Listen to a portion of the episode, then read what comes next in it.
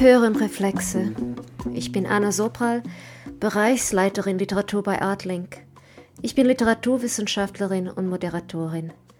Die Musik wurde von Hassan Nakle und Roberto Hachaturian speziell für diesen Podcast komponiert.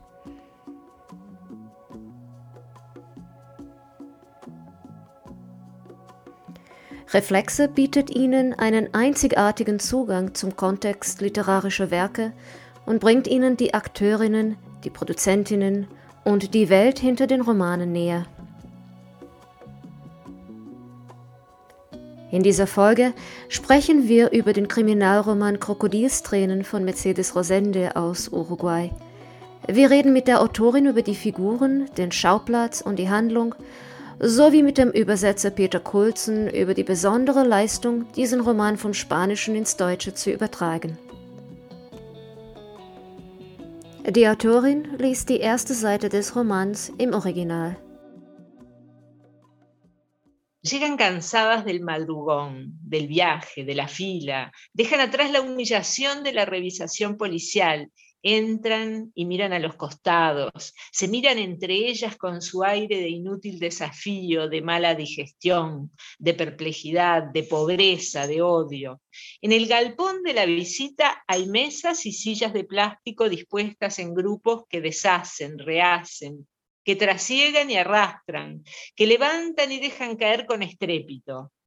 Es un lugar grande, mide 50 metros por 20, tiene techo de chapa canalada, que se llueve cada vez que caen cuatro gotas, piso sin revestir, paredes escritas con nombres y plegarias y canciones, pintadas con corazones y crucifijos y genitales. La única ventana muestra el patio de cemento y un cielo gris y sucio. Entre ambos parece no haber horizonte. Los baños están en la pared norte. El de los hombres tiene la puerta salida de sus bisagras y arrimada, apoyada contra un lado del marco, de forma de ocultar un poco más de la mitad del retrete. En ese sector el olor es muy denso.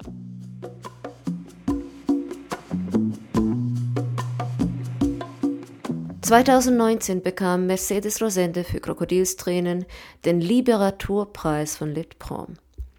Der Publikumspreis zeichnet jährlich einen besonders beliebten Titel einer Autorin aus Afrika, Asien, Lateinamerika oder der arabischen Welt aus.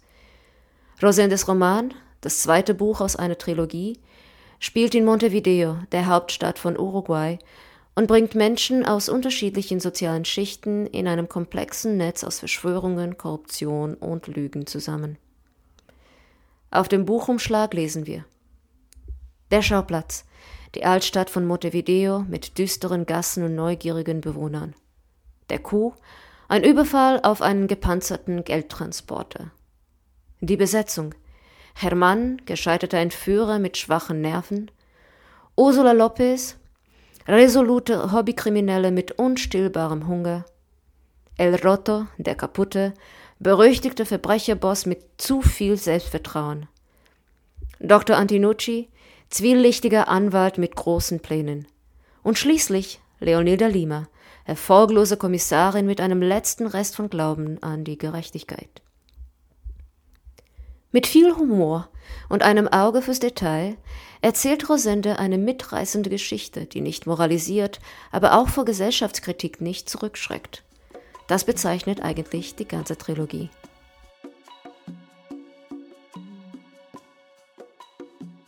In einem Zoom-Interview Anfang Mai 2021 erzählte mir Rosende, dass sie eigentlich das schreibt, was sie auch gerne liest. Al escritor le gusta escribir lo que le gusta leer, lo que disfruta leyendo y yo soy siempre fui una lectora de novela negra.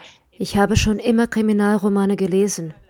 In meinem Haus im Sommer, zu der Tageszeit, als meine Eltern mich nicht rauslassen wollten, um mit meinen Freundinnen zu spielen, das war also die Siesta-Zeit, da ging ich in den Garten und nahm einen Polizeiroman mit.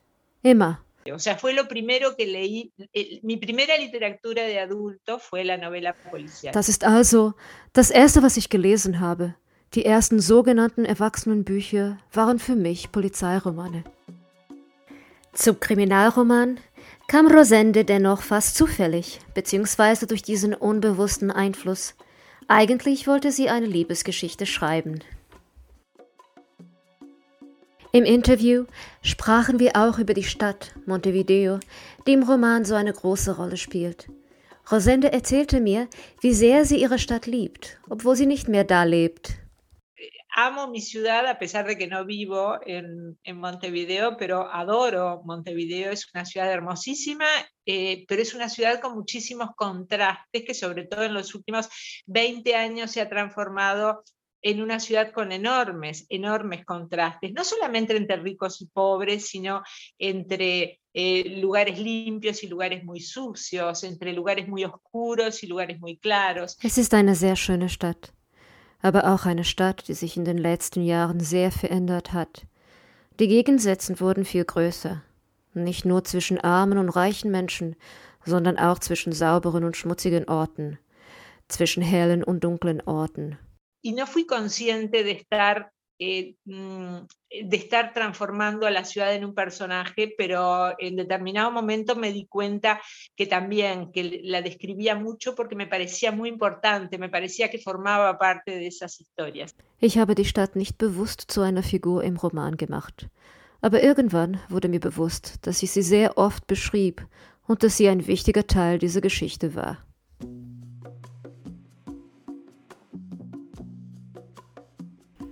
Rosinte kennt ihre Stadt sehr gut.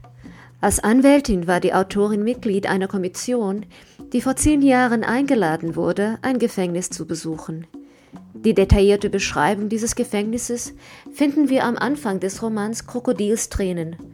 Rosinde betonte im Interview, dass hier nichts erfunden wurde. Es handelt sich um ihre Erinnerung an diesen Besuch. Auch die Hauptfigur der Trilogie, Ursula, hat für Rosende eine große Bedeutung. Inspiriert durch eine Person, die die Autorin am Flughafen getroffen hat, entwickelte sie sich zu einer permanenten Präsenz im Leben und Werk von Rosende. Y el personaje de Úrsula hasta el día de hoy me da, eh, me da mucha satisfacción escribir. Me divierto mucho escribiendo sobre Úrsula. Bis heute gibt mir Ursula eigentlich viel Freude. Ich habe Spaß an dieser Figur. Porque además Úrsula en principio es un personaje bastante detestable, ¿no? ¿Cómo y por qué Úrsula se transformó en un personaje querido? Yo no lo tengo muy claro, no sé. Pero yo también la quiero y, este, y me parece que hay algo rescatable de humanidad. Hay algo rescatable de humanidad en su barniz de maldad. Denn eigentlich ist Ursula eine Person, die man grundsätzlich nicht mag. Wie und warum sie so eine liebenswerte Figur geworden ist, das kann ich nicht ganz erklären. Aber ich mag sie auch. Und es scheint mir, dass unter der dicken Schicht des Bösen noch etwas von ihrer Menschlichkeit zu retten ist. Andere wichtige Figuren im Roman wären Antinucci der Anwalt, den, wie Rosinde sagt, niemand eigentlich bewundert, der uns aber trotzdem fasziniert und uns neugierig über seine Motivationen zu korrupten Geschäften macht. Und dann ist auch noch Hermanda, den Rosende den großen Loser nennt. Eh, Germán es el típico fracasado, es el loser. Eh, es un hombre que, que, ha probado muchas cosas en su vida por el buen camino y de una manera prácticamente casual termina en el delito, pero sin, sin la menor vocación eh, ni la menor predisposición por el delito. Hermann ist der typische Gescheiterte. Er ist jemand, der vieles in seinem Leben versucht hat und der eigentlich zufällig zum Kriminellen wurde, ohne dass er richtig ein Talent dafür hätte, noch dafür prädestiniert wäre.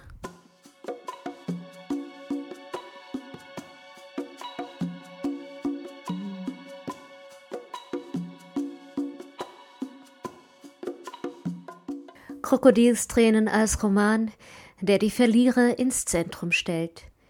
Keine der Figuren ist wirklich erfolgreich, alle haben ihre Macken und eigentlich leiden auch alle. Durch ihre Geschichten gibt uns Rosende einen Einblick in die zeitgenössische uruguayische Gesellschaft und ihre globalen Verstrickungen. Mit ihrem ironischen und doch humanen Ton bringt sie uns Schicksale näher, die alles andere als glücklich sind, und lässt uns über unsere eigene Fehlbarkeit nachdenken.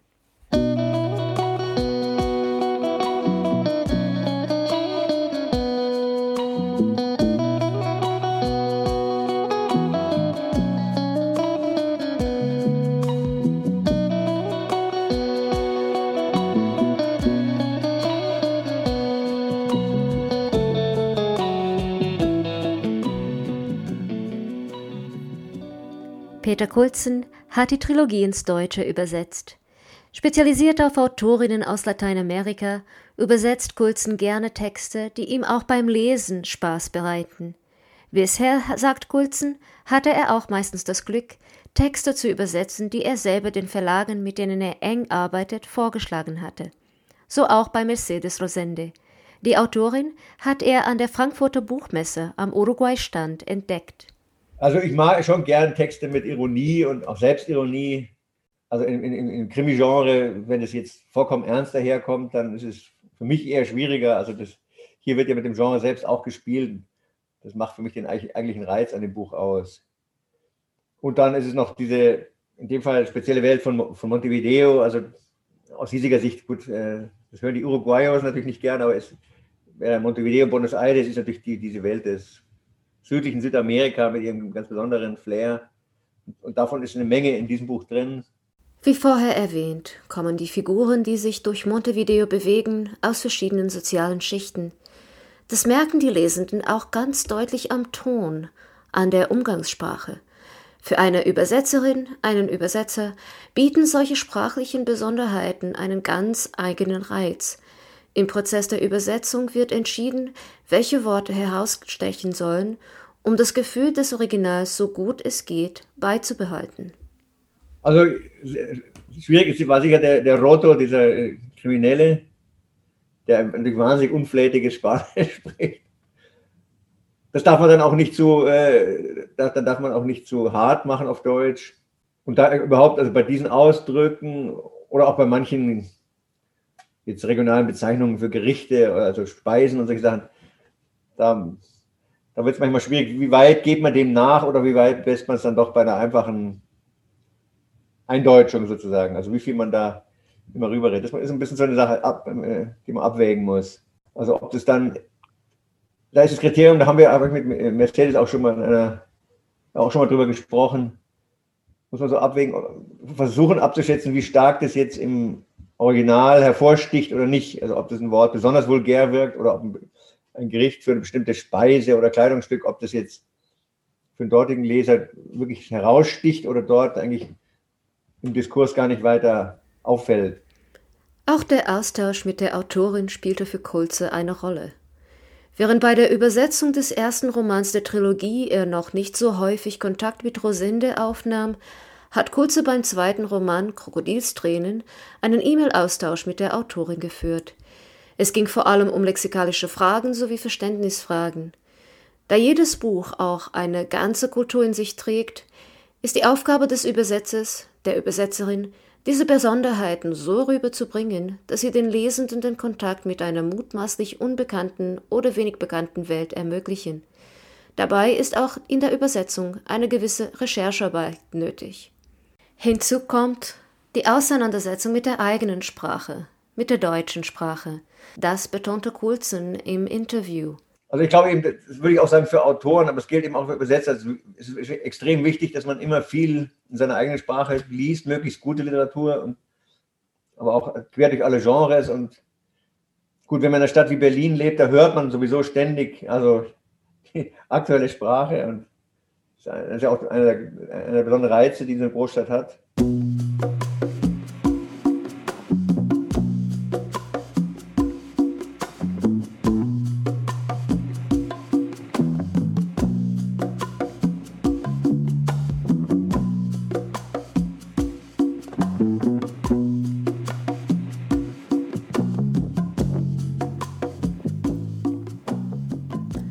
Krokodilstränen von Mercedes Rosende. Eine Reise in eine besondere Welt, die uns sprachlich und inhaltlich fasziniert.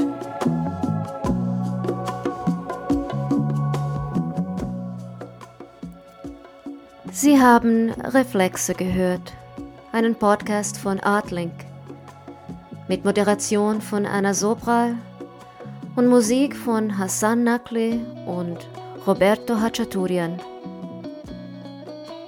Viel Spaß beim Lesen.